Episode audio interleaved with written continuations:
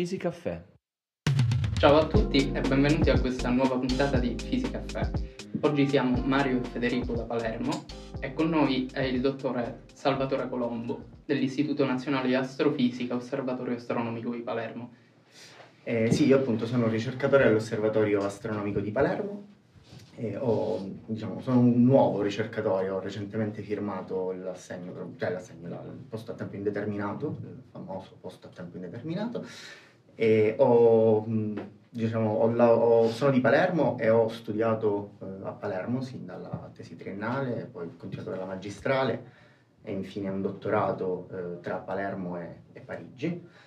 E adesso mi occupo, sono nel gruppo di esopianeti all'Osservatorio Astronomico di Palermo e diciamo, sono un, un astrofisico un po' diciamo, peculiare, non, non guardo dal, dal, telescopio o da strumenti come molti miei colleghi, ma eh, sviluppo modelli, eh, modelli al computer, magneto-idrodinamici in particolare, cioè dove eh, sono particolari modelli in cui il, il plasma, che è un quarto stadio della materia, per chi non lo sapessi, non so quanto devo andare in dettaglio, quindi vado poi in caso fermatemi. È, è, diciamo, uno stadio in cui appunto la materia è completamente ionizzata ed è legata al campo magnetico. E non abbiamo esperienza, diciamo, mh, tipicamente nel mondo di tutti i giorni del plasma, cioè nessuno di solito si tocca così, ma però esiste. Il mezzo, tipicamente l'universo è diciamo, pieno di, di, plasma e quindi è utile certe volte diciamo, usarlo per, per tipicamente in fenomeni stellari, eh, tenere conto anche del campo magnetico e quindi di simulazioni magnetico-idrodinamiche. E al momento, eh, per farvi capire un po', dopo questa introduzione confusa di, di cosa, di cosa occupo, non ho mai fatto un podcast, quindi chiedo scusa a tutti perché non, Noi neanche. No, no, non ho idea di come si faccia una cosa del genere. Tranquillo. Eh, sì, tra l'altro è molto complicato spiegare quando uno fa tipicamente eh, modelli, quello che, facci, che fai è, ok, faccio vedere le immagini, quello che produco in questo caso è un po' complicato, quindi abbiate pazienza. Eh, diciamo, il, uno dei, dei, modelli che sto, sto, sviluppando adesso appunto sono i modelli di interazione tra stella e pianeta. E in particolare mi sto occupando di studiare dei sistemi, eh, si chiamano sistemi con gioviani caldi, cioè dei pianeti tipo Giove, quindi principalmente prodotti da massicci e, e fatti da gas, che orbitano molto vicino alla loro stella. Quanto vicino? Eh, più, in orbite più piccole dell'orbita di Mercurio, considerate e quindi sono mm, irradiati da molta radiazione stellare e vengono riscaldati. Ora il gas caldo eh, scappa da questi sistemi, da, da, da, dal Giuliano, perché ha delle velocità molto alte, velocità di fuga più alte, di, cioè ha delle velocità più alte di quella di fuga, e, e ehm, appunto eh, io sto, produce un vento, quindi questo, il giovino caldo emette questa, immaginate questa polvere, questa, questo gas che viene diciamo, sparato via dal, dal Gioviano Okay. E, ehm, appunto io studio la dinamica di quell'interazione tra questo gas e il, il sistema stellare, anche la stella, per capire se questo, la dinamica può influenzare per esempio l'attività stellare e se eh, questa, questa influenza nell'attività è visibile da Terra. E, diciamo il pianeta viene investito da questo vento di il, particelle? Il pianeta viene investito sia dalle particelle ma anche dalla radiazione, quindi sono proprio fotoni, che riscaldano il, il gas del pianeta. E che spazzano via l'alta atmosfera. Eh, sì, in alcuni casi sì, ma in realtà questo, quello che studio al momento è che il pianeta viene riscaldato e quindi evapora, letteralmente sta eh, evaporando via. Quindi questo gas da qualche parte deve andare. Una volta che scappa dal, scappa dal sistema pianeta, scappa dal pianeta, non scappa da tutto il sistema stellare. Certo. Quindi poi è interessante capire se, per esempio, cosa che stiamo, stiamo investigando al momento, se questo gas viene acchiappato dalla gravità della stella e viene eh, diciamo, incanalato dal campo magnetico stellare sempre in una specie di eh, di tubo che eh, appunto viene compresso in questo tubo che, eh, dove il materiale poi impatta sulla superficie stellare. Quindi un, immaginate un tubo di materiale che collega il pianeta alla stella e questa regione di impatto noi pensiamo possa produrre delle osservabili. Che poi alla fine sono quelle che ci collega, che collegano i modelli alla, alla realtà. Per eh, evaporazione, perché Sì. eh, quando, quando- almeno quando penso io a evaporazione, la prima cosa che mi viene in mente è la pentola d'acqua, con l'acqua che bolle, ma eh, quando penso all'atmosfera penso già a qualcosa allo Già. stato ereforme, quindi evaporazione è come la intendiamo noi, come... Allora, non è il passaggio di stato, Eh, eh, eh, da- ecco, già- già- il gas è già gas, quindi non è... Però è, immaginati, se, per, per- diciamo, per fare un esempio, se il- lo Jupiter è la pentola con Mhm, l'acqua, mhm. come vedi del fumo alzarsi dalla pentola, vedi del fumo alzarsi diciamo, dal- via dallo Jupiter. Quello che succede, il gas tipicamente nei pianeti è in equilibrio eh, tra le, appunto, le sue le, le pressioni e la, la forza di gravità. Ok, Se viene riscaldato, riesce a vincere la forza. la velocità, esatto, la velocità media delle particelle aumenta e alcune hanno una velocità maggiore di quelle di fuga e riescono a scappare. Dico, questa cosa succede anche nell'atmosfera terrestre, per esempio, solo che è diciamo, insignificante in tempi scala. Mhm. Perché magari è delle situazioni in cui il pianeta è anche molto più grande di Giove, molto vicino Ok. alla stella, nel senso entro eh, i limiti dell'orbita di Mercurio, Mhm. e si trova magari attorno ad una stella che è più grande e più calda Sì. del Sole. Mhm. Quindi naturalmente Eh, il fenomeno diciamo di il- irraggiamento è molto Devi anche considerare che il nostro Sole è una stella abbastanza anche tranquilla. Mhm. E Ci sono stelle che hanno molti eventi energetici molto Mhm. più intensi, quindi emettono molta più Mhm. radiazione Mhm. eh, rispetto al nostro Sole, quindi riscaldano molto di più. Ecco, ad esempio, eh, mi viene in mente, ora stiamo facendo un sacco di paragoni tra, tra- tra stelle dove, cioè sistemi dove avvengono questi fenomeni e, e il nostro Sole, quindi Mhm. il nostro sistema. Ehm, e mi viene in mente, mi sembra fosse un- un'intervista, adesso non ricordo a chi, eh, però era un astrofisico, e gli veniva chiesto proprio l'utilità dell'astrofisica di per sé, eccetera, eccetera. E lui aveva fatto questo esempio usando ehm, le tempeste solari e quanto potessero essere pericolose, ad esempio come pre- pre- precauzione. Ora, in generale, qual è, ehm, cioè, ricercare questi, questi fenomeni, cosa ci porta a comprendere o cosa ci potrebbe potenzialmente portare a scoprire? Quindi, qual è, detto, detto in maniera semplice, cioè, appunto come, come- come è stato chiesto in quell'intervista, qual è l'utilità di questa branca dell'astrofisica? Eh, sì, eh, allora la domanda è, semplice, diciamo, è abbastanza complicata nel senso che nel dettaglio il lavoro di cui uno si occupa, cioè studiare lo Jupiter lontano, eh, intorno a una stella diversa dal nostro Sole, di per sé non ha una grandissima utilità nell'immediato, diciamo, per la, per la nostra società. Tuttavia, uno nella scienza fa un per- tipicamente fa un percorso. Si- siccome noi vogliamo, eh, diciamo, siamo in un momento in cui si inizia a pensare che forse un giorno faremo delle esplorazioni spaziali. Ok. Ok, stiamo iniziando a ca- sappiamo che a un certo punto il nostro sistema solare non sarà più un buon posto dove, dove stare. Vogliamo capire anche come si sono evoluti i sistemi eh, stellari e i sistemi planetari. Noi al momento sappiamo che eh, esistono, sis- cioè sappiamo come si formano le stelle con Mhm. un buon grado di, diciamo, di sicurezza. Non sappiamo come si formano bene i pianeti, quindi diciamo, tutto il mio- lo studio si inquadra nel, nel processo di formazione ed evoluzione dei sistemi planetari. Mhm. Quindi anche per capire noi stessi da dove veniamo e da dove, e dove siamo, dove, dove andremo. Ora, uno non può iniziare, sarebbe bello iniziare a studiare subito i pianeti terrestri intorno a stelle come il Sole, così ne troviamo uno abitabile e ce ne andiamo lì. Bello, tutto, tutto carino e è facile da dire. Ora, è, è ovviamente molto più complicato di così, quindi uno inizia con cose semplici. Al momento gli oggetti, per quanto esotici, però un po' più semplici, su cui fare modeling, su cui fare, fare- fare questo tipo di studi, sono i giovani caldi.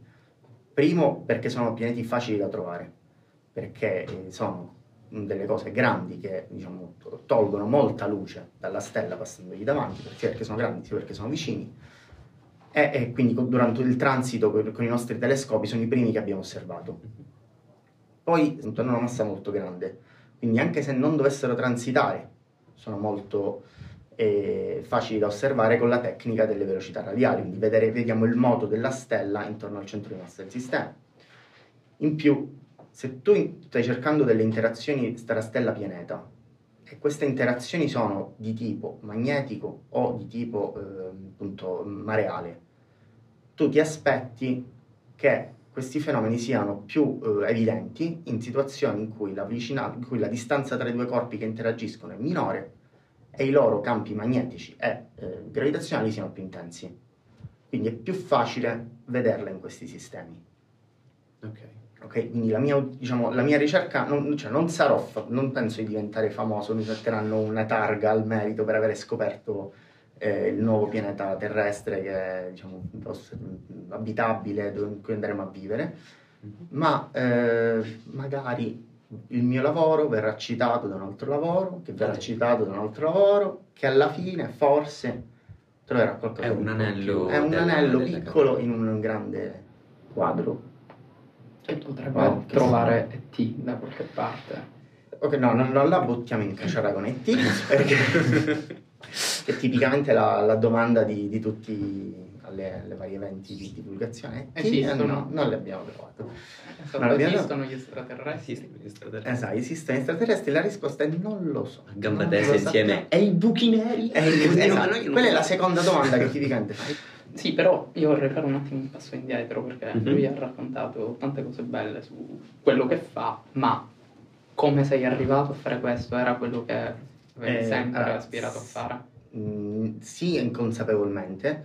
Nel senso, io ho deciso di diventare uno, uno scienziato in eh, prima media. Cioè, dalla prima media ho detto, ok, io devo fare scienza. Perché? Perché, eh, appunto, era la domanda che facevo sempre a mio padre. Perché? Qualsiasi cosa. E siccome a un certo punto mio padre è un genitore paziente, cioè finché poteva rispondeva, a un certo punto c'erano domande in cui mio padre è impiegato, diciamo, medio, non, non è una persona particolarmente sci- scientifica. A un certo punto mh, capivo che le sue risposte erano troppo vaghe o un po', diciamo, anche finte, quindi, per farmi stare buono in un angolo. E quindi a un certo punto ho detto, vabbè, eh, me li trovo da soli perché le cose. E ovviamente la scienza è la- posto perfetto per chi vuole trovare dei perché. E quindi vabbè, ho iniziato così, poi diciamo durante il liceo ho fatto liceo scientifico chiaramente ho, mh, ho capito che mi piaceva di più guardare un po' il cielo, le stelle, ho iniziato ad essere un po' appassionato di costellazioni, la sera quando andavo a osserv- guardavo appunto le stelle, osservavo le stelle e so che diciamo, è uno dei posti un po' più dove c'è un sacco di perché, diciamo, l'universo è abbastanza grande, un sacco di perché, quindi ho detto, beh, mi iscrivo a fisica, avevo pensato di iscrivermi pure in, ast- in una, diciamo, una- una laurea direttamente in astrofisica. E poi però un po' persuaso dai miei, eh, perché diciamo, ah, ma che lavoro vai a fare dopo? Cioè, i miei hanno, hanno fatto un po' di resistenza sul, sì, vabbè, fai l'astrofisico e poi, cioè, eh, vai a vendere le caramelle, diciamo. Sulla Eh, Luna? Esatto, sulla Luna. E no, quindi ho fatto fisica, però scelta di cui non mi sono assolutamente pentito, anzi mi ha dato un, un background culturale molto più, diciamo, completo secondo me. E dall'università ho deciso che appunto avrei fatto astrofisica e sarei, diciamo, l'idea era di entrare nel mondo della ricerca con tutte le difficoltà del caso e sono stato abbastanza fortunato perché, diciamo, in questo ambito ho capito che chi ce la fa non è solo chi è bravo, ol- oltre a avere una dose buona di bravura, che non è quella però l'ingrediente fondamentale, bisogna essere la persona giusta al momento giusto. Cioè, Cioè, io ho avuto la fortuna di eh, trovare un tutor di tesi eh, che mi ha saputo seguire perché era in un momento in cui era abbastanza libero da potermi dedicare molto tempo o comunque il tempo che mi serviva. E ho avuto colleghi che hanno fatto percorsi analoghi con tutor diciamo analoghi che magari per motivi personali il tutor non poteva seguirli abbastanza bene e hanno abbandonato. E quindi questa diciamo, è stata già una, una bella fortuna. Poi ho avuto la fortuna di avere fatto con lo stesso tutor un dottorato. E dottorato che diciamo, mi, ha, mi è servito tanto dal punto di vista umano, eh, oltre che dal punto di vista scientifico. E ho fatto a Parigi. Ok. E a Parigi ho avuto un tutor, ho avuto due tutor francesi.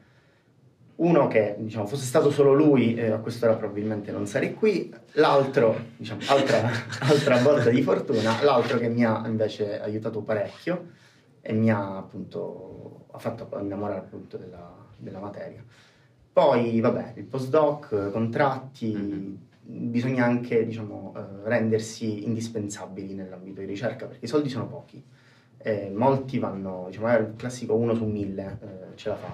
Per essere quell'uno su mille devi essere capace, devi essere anche capace di adattarti. Cioè, mi è stato, diciamo, io ho cambiato un po' argomento e, e ho dovuto, durante la mia carriera, ho dovuto portarmi tutti i, il background che avevo nel nuovo argomento, eh, cercando di non sprecare mai eh, risorse, mai fare mm-hmm. cose che, diciamo, eh, non lasciare mai indietro pezzi del mio background. Eh, e poi devi aspettare, ho aspettato che è arrivato il, il concorsone, mm-hmm. che ha avuto sì eh, la capacità, ma anche diciamo, la fortuna di, di, vincerlo, perché tu puoi fare il concorso migliore del mondo, ma se qualcuno lo fa meglio di te, diciamo, certo. Poi... Ecco, eh, abbiamo visto è un percorso molto lungo che hai analizzato dalla A alla Z. A un certo punto hai detto l'esempio che molti... sì, no, ma, ma, ma, giusto, giusto. Eh, hai detto che molti tuoi colleghi, alcuni tuoi colleghi, ehm, arrivato a un certo punto per problemi con il professore che doveva seguirli durante la tesi, eccetera, eccetera, hanno avuto delle, de, dei ripensamenti, sono tirati indietro. Tu ci sono stati dei momenti in cui hai detto mm. non lo so se effettivamente è il percorso che, cioè devo continuare allora, su questa strada, durante, magari... Durante il percorso accademico no, ok. Nel senso che mi piaceva, cioè qualche volta uno dice ah, che no, io devo studiare, non so, sta, sta materia che non sopporto, il professore eh, mi sta antipatico, eh. Poi alla fine pensavo sempre sì, però è l'unica cosa che so fare, perché poi pensare di fare altro nella vita non, non, cioè, non, non le so fare, è la cosa che più, più riesco a a, fare, scusate, è che mi muovo mi dicono di, di, stare fermo. E, ho dato un colpo, ok? E, no, e poi un, diciamo il momento, poi io sono una persona abbastanza eh, tranquilla e serena nella vita, cioè eh, non, dice, non, si direbbe per quanto ti stai muovendo, ma eh, tendo, diciamo, nei momenti di, eh, non lo so, gli esami o le cose un po' più importanti, appunto, mm. dei passaggi importanti della carriera, sono sempre quello più tranquillo e più calmo eh, durante il, per esempio i miei concorsi o eh, durante il periodo di dottorato, tutti hanno vissuto il dottorato come un incubo, tipicamente le persone dicono che è un incubo, è un problema. Io ho avuto un... Sì, tu, tu ci sei appena, inizi, appena entrata, diciamo. poi me ne parliamo, ne parliamo fra due eh, Ricordiamo che non c'è il video, quindi diamo un attimo di sì, contesto. La regia che sta facendo il dottorato dice no, no, no con la testa. diciamo, fai, fai, fai, parlare chi ha avuto l'esperienza. no, per dire, io ho avuto eh, un dottorato un po' travagliato perché, appunto, come dicevo, uno dei capi francesi a un certo punto aveva deciso di fare delle cose non, non tanto chiare, cioè volevano provare, hanno provato a rubarci il lavoro, fare pubblicare, perché il mondo della ricerca non è eh, sempre facilissimo.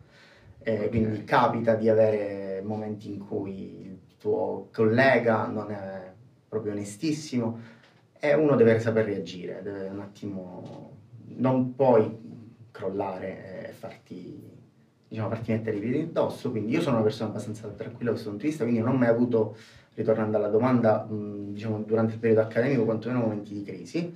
Un momento di crisi, forse il più grosso che ho avuto, è stato durante il lockdown, durante il mio, il mio okay. postdoc. Eh, sì, mi spiace farvi tornare ai momenti del lockdown. Eh, eh, perché io eh, stavo lavorando a un progetto e un, stavo facendo un modello appunto sempre interazione stella pianeta. Una settimana prima del lockdown io stavo praticamente preparando una pubblicazione da, da fare e scopro che il modello che avevo usato io, che mi avevano in realtà avevo ereditato da altri ricercatori, aveva delle, delle incongruenze, dei, dei problemi. Eh, io pensavo fosse già adattato a un determinato sistema, in realtà il modello non lo era. Vabbè, devo cambiare due numeri e fare di nuovo le simulazioni. Okay. Lockdown, quindi io rimango solo uh, a casa al, davanti al computer con tutti i problemi del lockdown. La simulazione, cambiando quei numerini, non gira più, quindi non funziona più niente.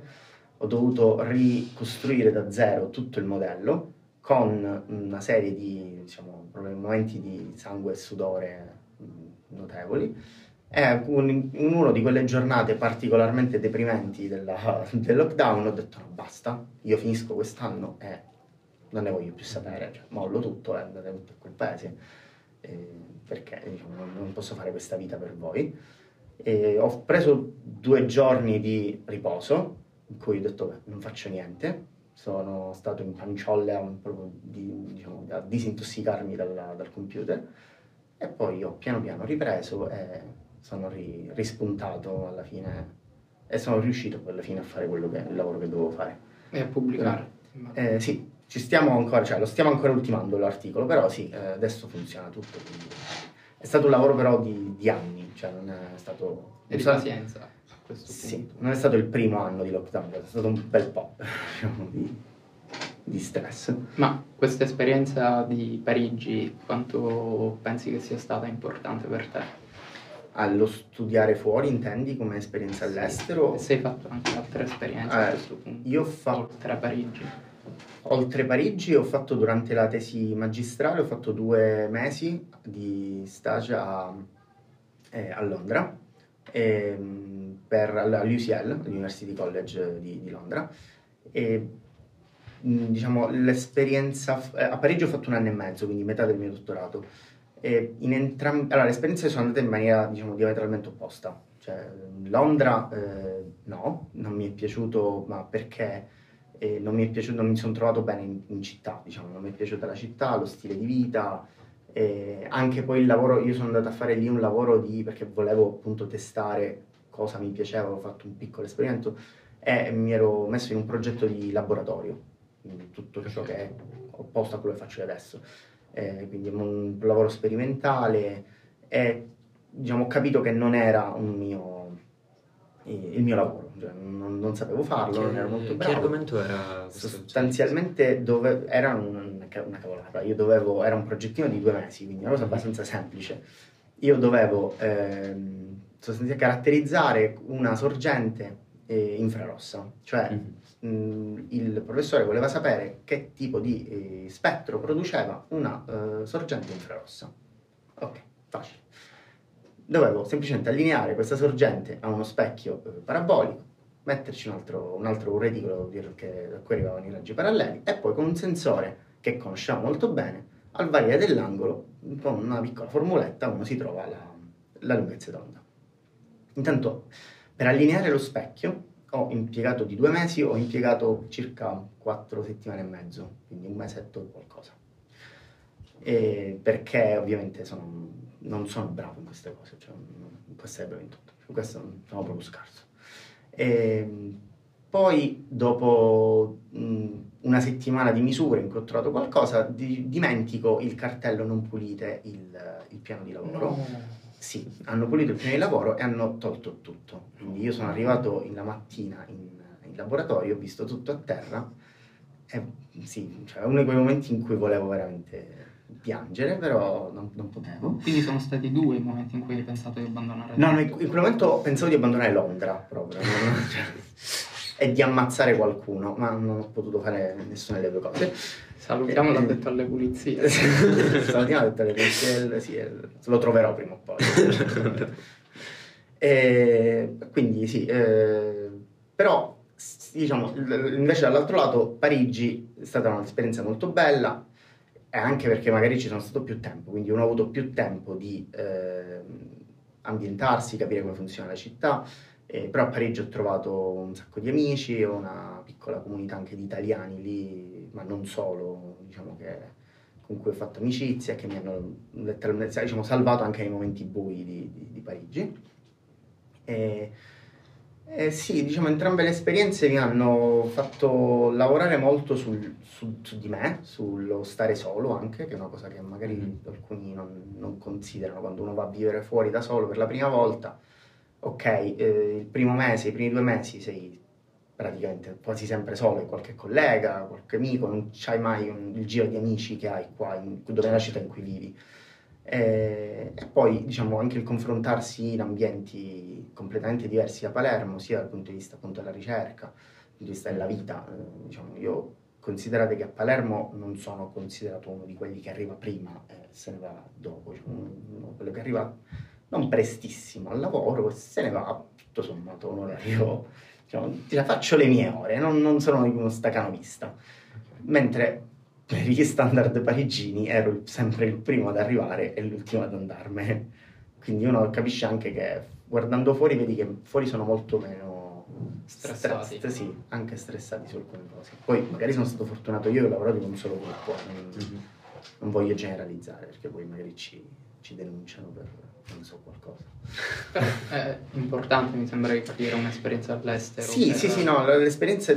La, Per conoscere, per fare rete, e in ambiente Sì. accademico probabilmente è In molto real- importante. In realtà sì, vabbè, più che per fare rete in sé, appunto per eh, l'esperienza di trovarti a risolvere problemi scientifici, ma anche umani, banali, da, da solo. Questa secondo me è la cosa che mi serve di più. O affrontare situazioni che qui non Sì. avresti mai affrontato. Esatto, perché alla fine il network lo fai anche lavorando. Io avrei potuto fare lo stesso giro di collaborazioni lavorando da Palermo, senza nessun problema, mandando qualche mail, magari un po' più complicato, dovevo mandare qualche mail in più, dovevo diciamo, metterci un po' più di impegno, però non è una cosa Mm. impossibile. L'andare fuori, sì, ti agevola un po' questo, e in più ti fa conoscere realtà, ti fa toccare realtà nuove, molto della ricerca, Esatto. nuovi, perché ogni, ogni paese ha un suo mondo della ricerca più o meno competitivo, con alcune regole non scritte, regole più chiare, regole meno chiare. Quindi diciamo è, è utile sapersi appunto. La cosa fondamentale secondo me del ricercatore è essere camaleontico, devi sapersi sempre adattare alla situazione. E, e quindi più situazioni vivi, più è facile che tu riesci a, eh, rimanere meno sorpreso da, nuovi- da nuove situazioni. Anche quando, come hai detto tu, toccare con mano, soprattutto l'esperienza all'estero, è qualcosa che molto spesso magari si idealizza. Dici, ah, sì, vado all'estero, sì, faccio esperienza, folle. Però, come hai detto tu, ci sono dei, dei lati negativi come quello dello- Eh sì. del restare da soli, ma mm, anche lo stesso mondo della ricerca io sento eh, che molto spesso viene idealizzato sotto, sotto Sì. molti punti di vista. Sì, beh, eh, non voglio fare il, quello che... Che smonta tutti- smonta tutti i sogni del- Esatto, no, allora, l'esperienza fuori è bella, fatela. Eh, io appunto ho trovato sia momenti bui, appunto, ma momenti molto più belli che sono, diciamo, eh, fanno valere il sacrificio dei momenti bui, Mhm. appunto trovi amici nuovi, persone nuove, esperienze nuove, quindi va fatto, cioè secondo me è una cosa eh, fondamentale. Eh, mentre per quanto riguarda l'idealizzazione della ricerca, sì, ci sono, diciamo, la ricerca non è tutto rose e fiori, ci sono, c'è competitività come in tutti gli ambiti, quindi Mhm. eh, il- poi uno sta anche eh, nel, mh, nel saper trovare identificare il gruppo dove si trova bene. Ci sono persone che preferiscono un ambiente estremamente magari competitivo perché rendono meglio lì, eh, quindi diciamo ok, io sto tra gli squ- nuoto tra gli squali, vabbè, ok, bravo. Eh, mentre persone che sono, rendono meglio se hanno certezze, se sono un po' più eh, diciamo coccolati, tra virgolette, quindi senza giochettini strani o cose di questo tipo, e quindi magari si trovano meglio in altri ambienti. Eh, ogni, am- am- diciamo, ogni ente di ricerca ha un suo è diverso, ogni posto in cui fare ricerca, ogni laboratorio è diverso. Eh, per laboratorio lo intendo, questa è una cosa che mi è rimasta dalla Francia. eh, il laboratorio era la, la sede, non il- la stanza in cui si fanno gli esperimenti. Era, Con un piccolo chimico, eh, il esatto, camice bianco. eh, esatto, esatto. Quindi, tipo, l'osservatorio astronomico di Palermo per me era un- quella rientra nella mia definizione di laboratorio. Eh, no, per esempio, per quanto mi riguarda, l'osservatorio astronomico di Palermo è il posto ideale per fare ricerca. Cioè, sono, eh, diciamo, vabbè, poi uno fa sembrare che poi faccia pubblicità, eh, però... Hai trovato la tua dimensione, Esatto, ho trovato la mia dimensione, eh, mi trovo bene con le persone che sono lì, eh, molto, eh, si lavora molto bene secondo me. Mm. Però sempre non per fare pubblicità e tirare l'acqua al eh, mulino di Palermo, però l'osservatorio di Palermo è un osservatorio con una storia, una tradizione molto forte. Eh, penso alla Sì, sì. scoperta di Cerer, penso a tante persone importanti che sono passate già. Quindi quanto questo ambiente ti ha aiutato a diventare ancora più produttivo, magari pensare che lì prima di te erano passati Giuseppe Piazzi o altri grandi astronomi. No, niente. È inutile, eh, no, non mentirò, non mentirò a questa domanda, non mentirò. Bravo, Eh, era un test. No, ok, fa piacere. eh, Tra l'altro, la sede dell'Osservatorio Astronomico di Palermo è una sede importante perché appunto è nella- sta nel Palazzo Reale, quindi uno diciamo, entra in una sede molto bella. Eh, però no, non sono uno che si fa, sono un po' arido da questo punto di vista, non mi faccio troppo eh, diciamo, coinvolgere da questa cosa. Cioè, ci può essere stato pure un premio Nobel, eh, non ti interessa. Non si può, no, esatto. La frase che sta, la parola che sto pensando non si può dire, quindi non la dirò. E invece ehm, io mi è capitato di parlare con, eh, con alcuni ricercatori ehm, che mi Attento, hanno... sono persone orribili. No, no, no. no, no, eh, eh, parlare riguardo sempre la ricerca e mi hanno fatto intendere che la ricerca è qualcosa di abbastanza poliedrico. Eh, ha molte, mo- mol- molte sfaccettature, Mhm. molti lati. Uno di questi, ad esempio, eh, che tutti mi hanno, mi hanno citato, de- dei quali mi hanno parlato in maniera. erano assolutamente innamorati, è la divulgazione Mm. che mi dicevano "Ah, bellissimo andare anche nelle scuole con i bambini, lavorare, poter parlare, fare gli eventi, eccetera, eccetera. Tu come la vivi, dato che stai, sei i- al, al momento, per esempio, in- hai, hai smontato vari, vari sogni, smonterai? Allora, no, sto scherzando. no, vivi. hai, hai. Premetto che, allora, intanto già domani ho un evento di divulgazione con bambini. Quindi quinto, quinto E il tono di voce non è... Non mi sembra molto felice. ecco No, no, appunto. No, no, no, allora, la- la- è, è bello, è- può essere molto divertente fare divulgazione. E Però anche ai bambini, no, no, anche- dipende anche da chi hai davanti. Ok, se hai davanti dei bambini a cui non gliene frega niente, pestiferi, che vogliono soltanto urlare e correre in giro, è un incubo fare divulgazione. Se dall'altro lato hai dei bambini carini, interessanti, cioè che vogliono appunto conoscere, incuriositi Mhm. dalla cosa, è molto divertente anche perché un po', magari pecco un po' di presunzione, però ti, ti senti in grado di poter modellare delle, delle nuove menti, magari trovare nuovi adepti della, della setta, della setta dei ricercatori. Mhm. Eh, però sì, diciamo, anche diciamo, fare, ricer- fare divulgazione ai, ai grandi ha pro e contro. Ok. È divertente perché magari le persone fanno delle domande particolarmente interessanti, uno si trova appunto a scherzare, a ridere, molto, molto, molto carina anche come... Lo stesso fatto di fare vedere che i soldi, perché alla fine i nostri sono soldi pubblici, dobbiamo ricordarci sempre che noi siamo pagati da soldi pubblici e che è giusto anche che le persone tocchino con mano che i loro soldi non sono sprecati. non- diciamo, io la vivo anche da questo punto, magari sarò uno dei pochi, però la vivo anche come un- una missione sia dal punto di vista appunto etico, cioè io sono un ricercatore, so, ho scoperto alcune cose, è giusto che le sappia l'intera Mhm. eh, umanità, Mm, diciamo, vabbè, anche meno lo capisco, però umanità era in senso, senso lato. Eh, oppure, eh, però anche è giusto che nell'atto pratico uno dica ok guardate io sono pagato da- da- dai soldi alle vostre tasse, cioè è giusto che io vi spieghi quello che sta succedendo Mhm. nell'ente di ricerca.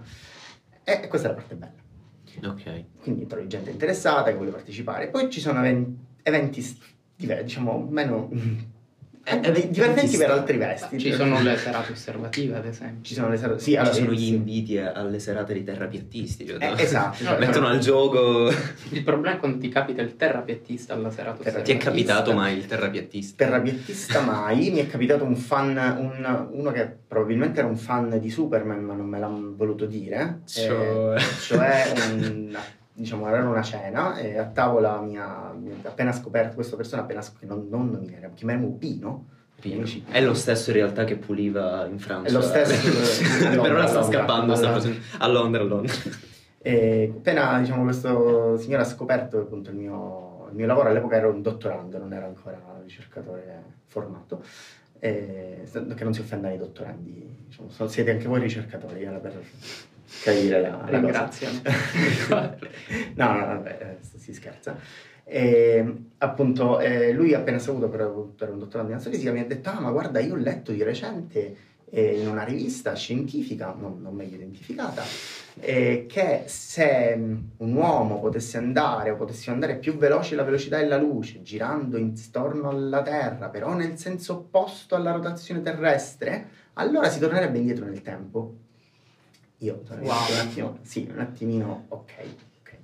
Faccio, mm, guarda, perché poi uno deve anche sapersi eh, porre in queste Porre, situazioni, certo. perché se tu dici no, guarda, se- sei uno scemo, mm, non, non- funziona. e anche eticamente non è cor- secondo me non è corretto, cioè Certo. non snobbare, è- ed è uno dei, dei, diciamo, dei grandi problemi che abbiamo per ora.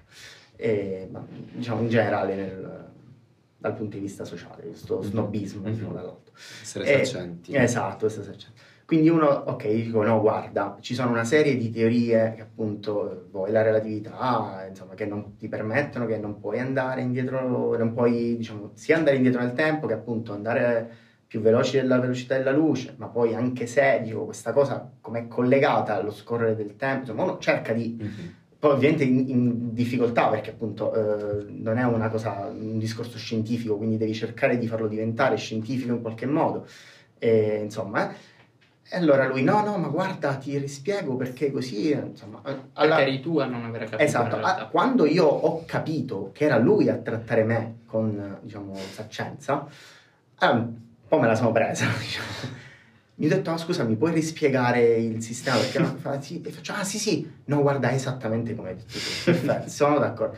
Quindi questo un po' ti fa arrabbiare, tu dici, cavolo, studio anni, poi arriva il picco pallino, chiamiamolo di turno, e mi dice, no, guarda, io l'ho letto in una rivista una volta, che anche meno, quindi... Sì, sì, Eh, sì. durante gli eventi di divulgazione è raro, ammetto che è raro, perché già partecipare a un evento di divulgazione seleziona un po' le persone. Permette un interesse comunque. un- Eh, esatto. Però succede ogni tanto qualche cosa del genere. Oppure tu che fai un, un seminario di un'ora sulla tua ricerca, sul eh, modeling, le interazioni stella pianeta, le cose, eh, la prima domanda che ti fanno è ma ci sono gli alieni, tu gli vuoi, vuoi tirare una sedia.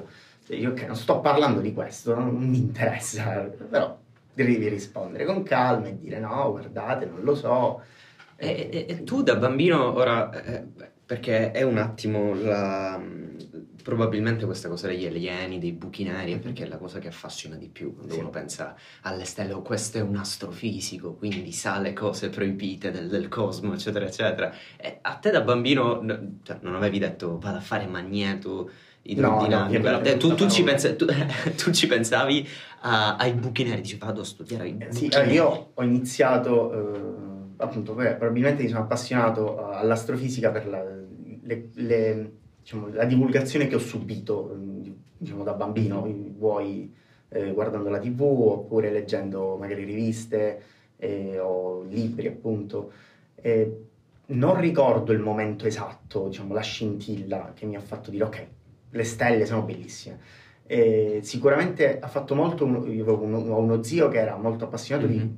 Costellazioni, cioè la sera in campagna noi stavamo lì, guarda, mi diceva guarda lì c'è l'Orsa Maggiore, e Cassiopea, insomma le Mhm. varie costellazioni, quindi quello magari ha un po' influito eh, eh, nel- nella, nella scelta. e invece oggi? E Oggi quando vai a... non neanche a oggi la- i suoi segreti dell'universo. No, no. forse, Forse. forse, è per questo Comunque che ti stiamo intervistando. Eh, esatto, esatto. Scusate, lui Sì. ha raccontato che eh, aveva iniziato con l'osservazione del cielo e delle costellazioni.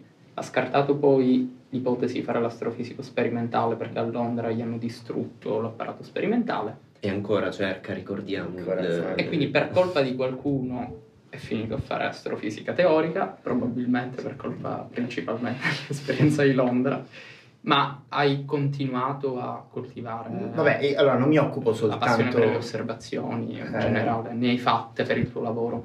Allora, non ancora, ho lavorato anche con, cioè lavoro anche con dati osservativi, però eh, presi da, da satelliti in orbita, quindi non, non li vado a prendere io direttamente, per ovvi motivi.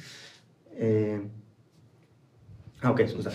Eh, pe- però diciamo non li vado a prendere io, però eh, ho fatto, diciamo, sto iniziando a, anche perché diciamo, eh, uno deve eh, tipicamente, eh, a me non piace molto eh, specializzarmi in un particolare settore, è quello che la scienza ti chiede oggi, la ricerca ti chiede oggi, però è una cosa che a me non piace molto. Eh, mi piacerebbe essere in grado di potermi appunto eh, fare un po' il Galileo della situazione, cioè Mm. ho la teoria, mi prendo le osservazioni, faccio il modellino, tutto sistemato, diciamo, dalla A alla Z, tutto farlo io. Diciamo, ecco, non è ovvio, però diciamo, uno può iniziare con piccole cose, quindi io sto iniziando anche a lavorare con dati da, da satellite.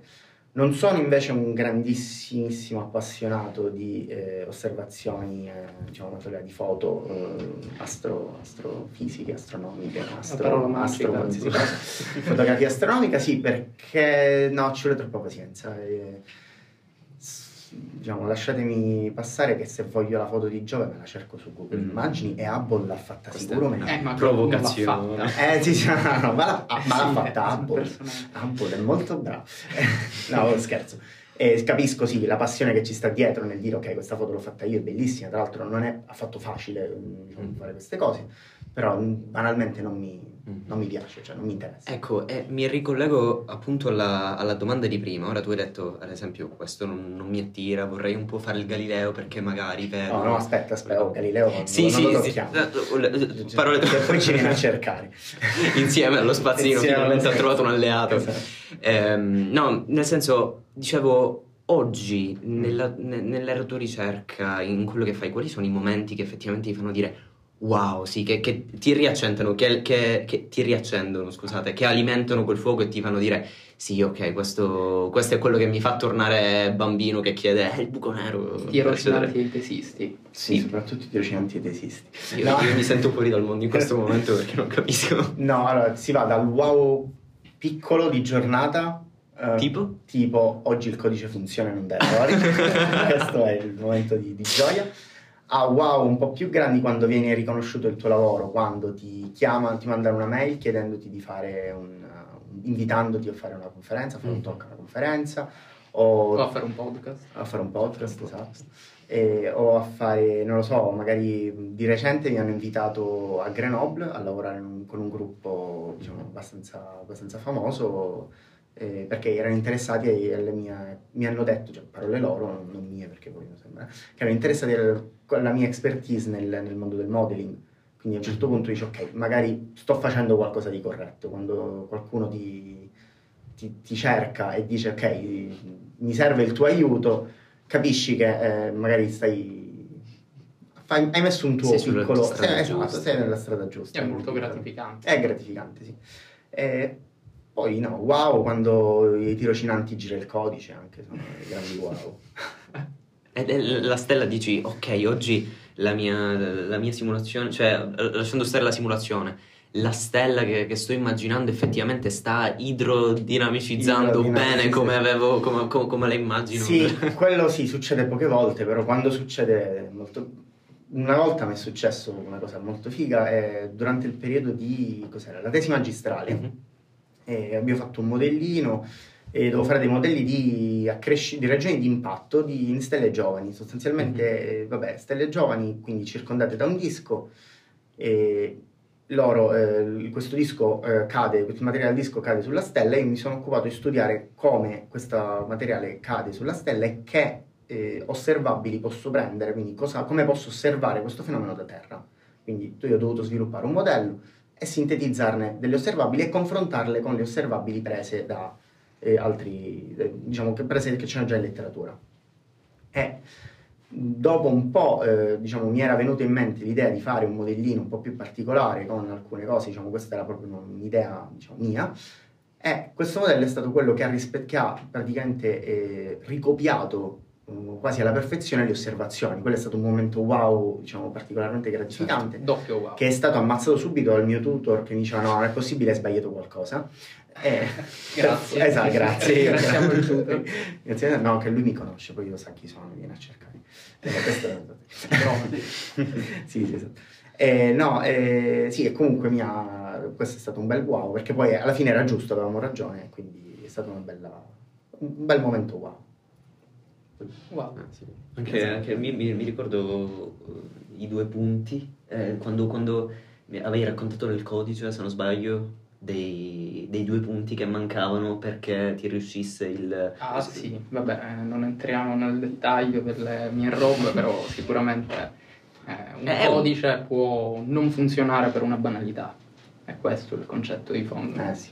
È il momento wow del quando finalmente lo risolvi ed Quando- esce fuori l'immagine. Non lo so, non, No, non ho quando- idea di cosa su- esca quando fuori. su migliaia di, di righe di codice capisci che tutto il problema nasce che avevi sostituito una i con un 1 O un punto e virgola Ah, che e mancava. lì no perché il punto e virgola il codice ti dà l'errore cioè te lo dice guarda se fai che lo compili dice manca un Mhm. punto e virgola ti si ferma subito nel mio caso girava la simulazione andava avanti perché i era una variabile 1 è anche un numero quindi va bene il problema è che spuntava un errore a un certo punto non si capiva dov'è, da dove caspita spuntava questo errore e alla fine era Sì. una I al posto di un U. Sì, lo sto sperimentando nel mio piccolo anche io da studente del Ah. primo anno, perché sono appena uscito da programmazione Ah, e gli errori di battitura sono i più infidi. Sì, sì, sì. Perché eh, appunto quando gira e poi dici eh, a, a posteriori, ok, non mi ha dato errori, ho compilato e tutto il resto, però non, funziona. Eh. E ora non ho, non ho indizi, devo, devo, devo Esatto. cercare io. Diciamo, senza andare nel dettaglio, gli errori difficili non sono quelli di, di battitura, quelli te ne accorgi a un certo punto, quando la fisica fa,